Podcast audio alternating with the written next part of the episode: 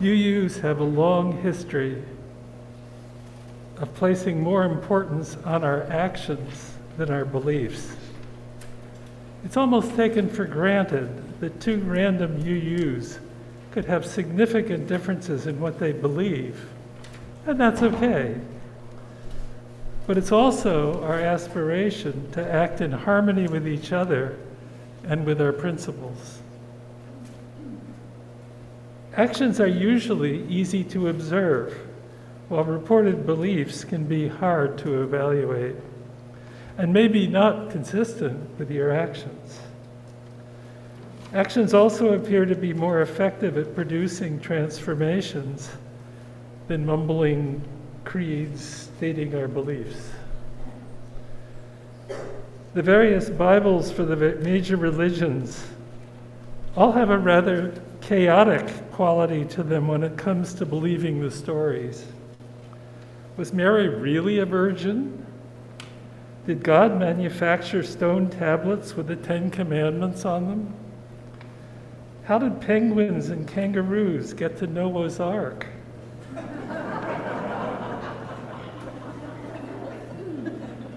what happened to the golden tablets Joseph Smith was given by God with the Book of Mormon on them?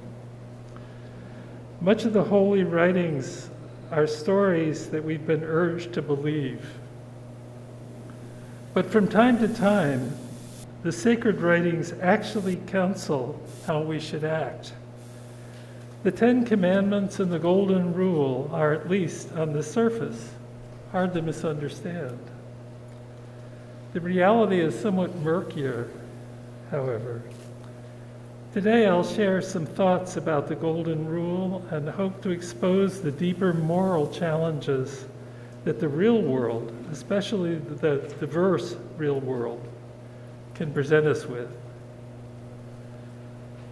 The Golden Rule, in its King James Version, exhorts Do unto others as you would have them do unto you.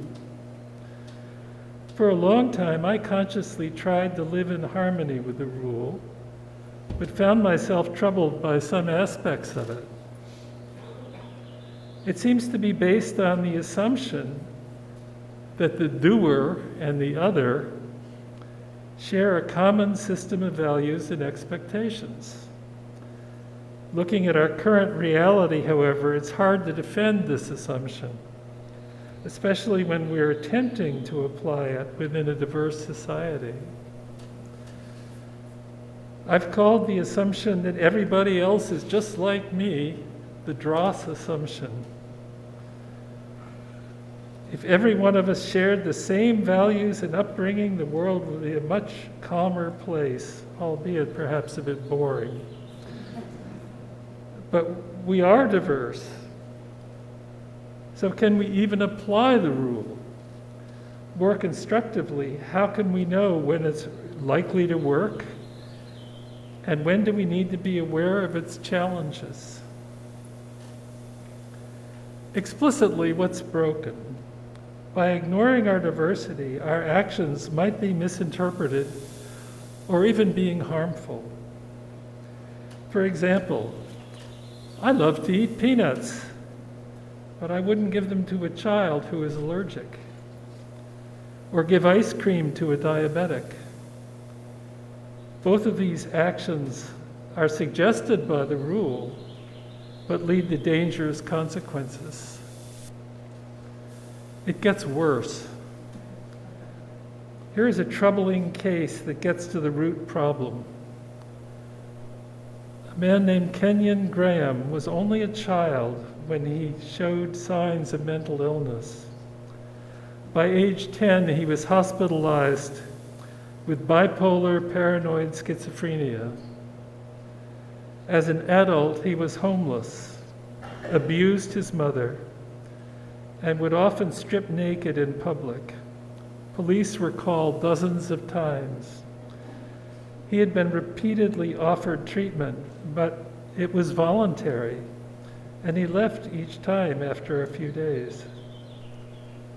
Despite a small group of neighbors who tried to help him, he was murdered in December 2021 by another street person. To me, repeatedly making treatment, in this case voluntary, is what the Golden Rule prescribes.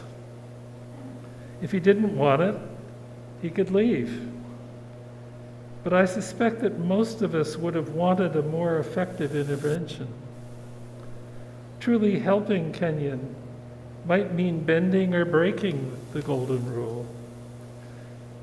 He might need to be forced to get treatment which he actively resisted. If we agree that literally following the golden rule doesn't always work, what do we do instead? What principles can inform our actions? We can toss the rule out, or we can try to modify it, or we can transform it and attempt to capture its essence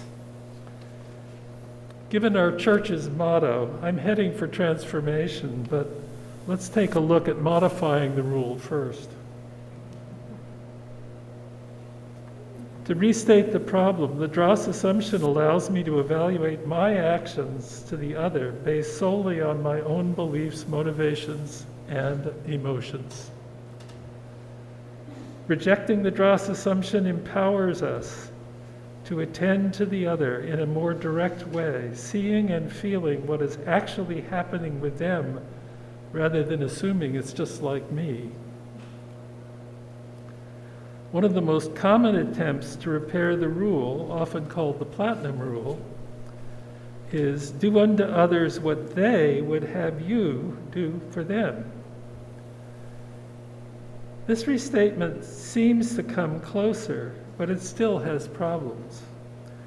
The good part is it enjoins us to involve the other in the action, to consider them as well as ourselves before doing our doing. The bad part is the platinum rule would still have us feeding peanuts to an allergic child or telling the mentally ill to walk away from treatment. In your own life, are there some people who treat you in ways that don't follow the rule? Do they justify it in some way? Do you accept the treatment and justify that in some way? Under what circumstances would you be willing to act towards someone in a way that doesn't follow the rule? How would you justify it?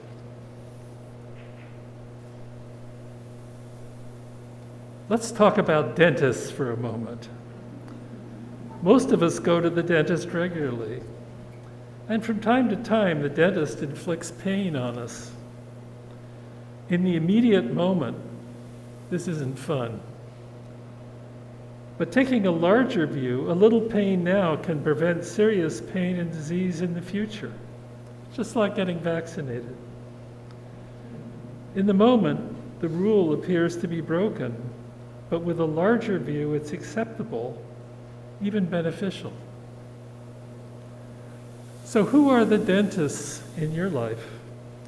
Those people who can break the rule for smaller things while respecting it in the big picture.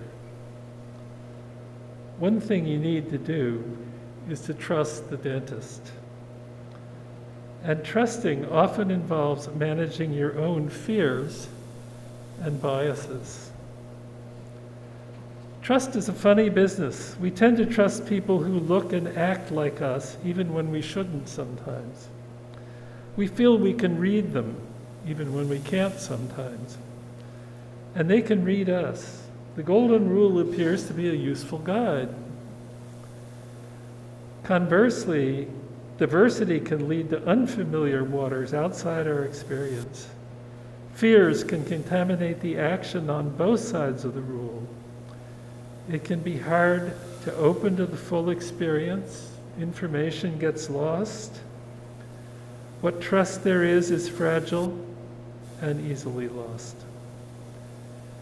It appears that making the golden rule work depends on some factors that are not the kinds of things written about in sacred writings.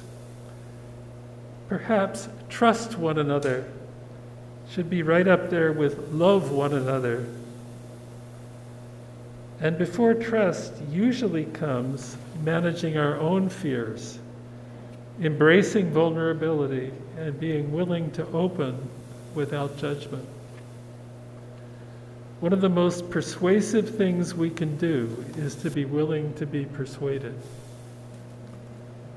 If we can conquer our own fears and open to the other, we can potentially violate the rule by using persuasion rather than force. Vulnerability really is a superpower. Sounds like it ought to be weak, but it actually implies that we've faced our own personal fears, accepted what can't be changed, and freed the fearful energy for more constructive purposes. We manage the distortions of reality that these fears cause and open anyway. It's an ongoing process and one with great rewards. Notice that a lot of the suggestions up to this point sound a lot like transforming ourselves and others.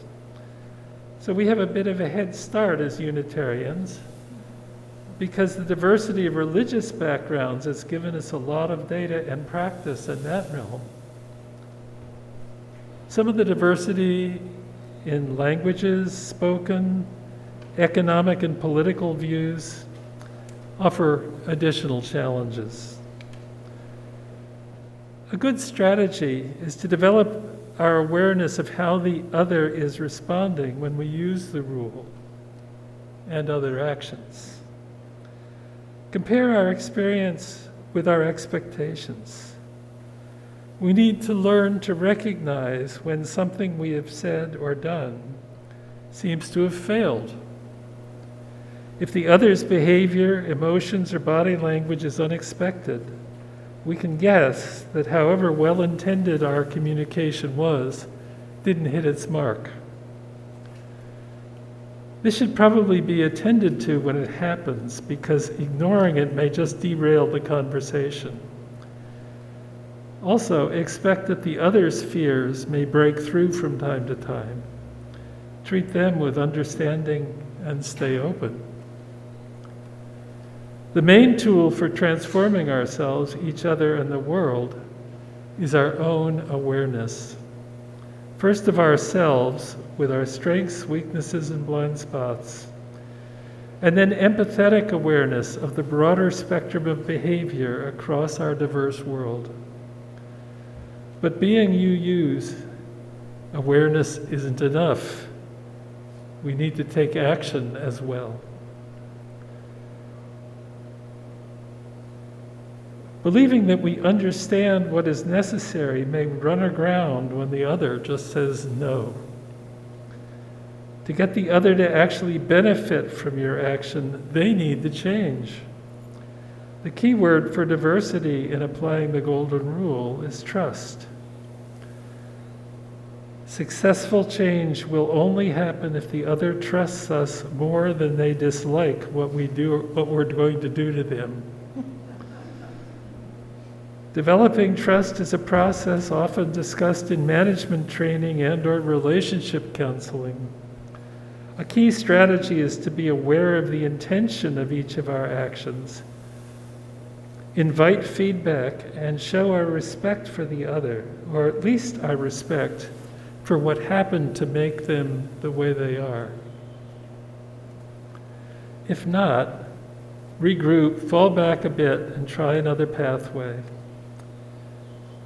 The key for transforming others is to support them gently and encourage them to do what they need to do. Arguing, getting frustrated, or giving logical reasons can damage the trust that is the real catalyst for change. Our goal is to allow the other to feel and trust our ability to do unpleasant actions to them to allow them to feel held by our attention and, in many cases, love. Again, child rearing provides a lot of opportunities to develop this trust. If the other feels seen and trusts the relationship, the doing has a good chance to succeed. Learning to lead, read these reactions is, I believe, the most important part of making the transformed rule work. Too often, when things go wrong, we tend to step back, break connection, and attempt to make up a story on the spot to explain what happened. In many cases, the strategy will lead to less engagement, and we may label our behavior as good and the other's behavior as bad. Or come up with a stereotyped explanations for the failure. Regardless of whether these exp- ex- explanations are true or not, they're not helpful. When Russia invaded the Ukraine, they did not follow the Golden Rule. It's easy in this case to see what they felt they had to say to justify breaking the rules. They had to pretty much turn off their empathy to deliver such pain. And to us, their reasons don't make any sense. When we deny a child peanuts or ice cream, we need to create a distance between them and us. And if our empathy is in good working order, this can be uncomfortable. The tendency is to make up a story that justifies our action. The story might be factual but unwelcome. Peanuts will make you sick. Or it can be an excuse. No peanuts, you didn't pick up your room this morning. Whatever we say, we need to deal with our empathy, letting us know how unpleasant this is for the other. A very common and often unconscious strategy is to project some emotion or opinion onto the other to manage our own reaction. The homeless person may be seen as too lazy to get a job. The diverse minority can be seen as inferior in morals, education, religion, or wealth. The result, often unconsciously, is to create a separation so that the empathetic connection can be weaker and more easily ignored. But it leaves the core problem untouched. To summarize, the Golden Rule has kernels of truth, but cannot be applied in all situations. Trust is the key to transforming the rule. And learning the boundaries of the rule and ways to deal with its limitations will get us farther than blind obedience to it.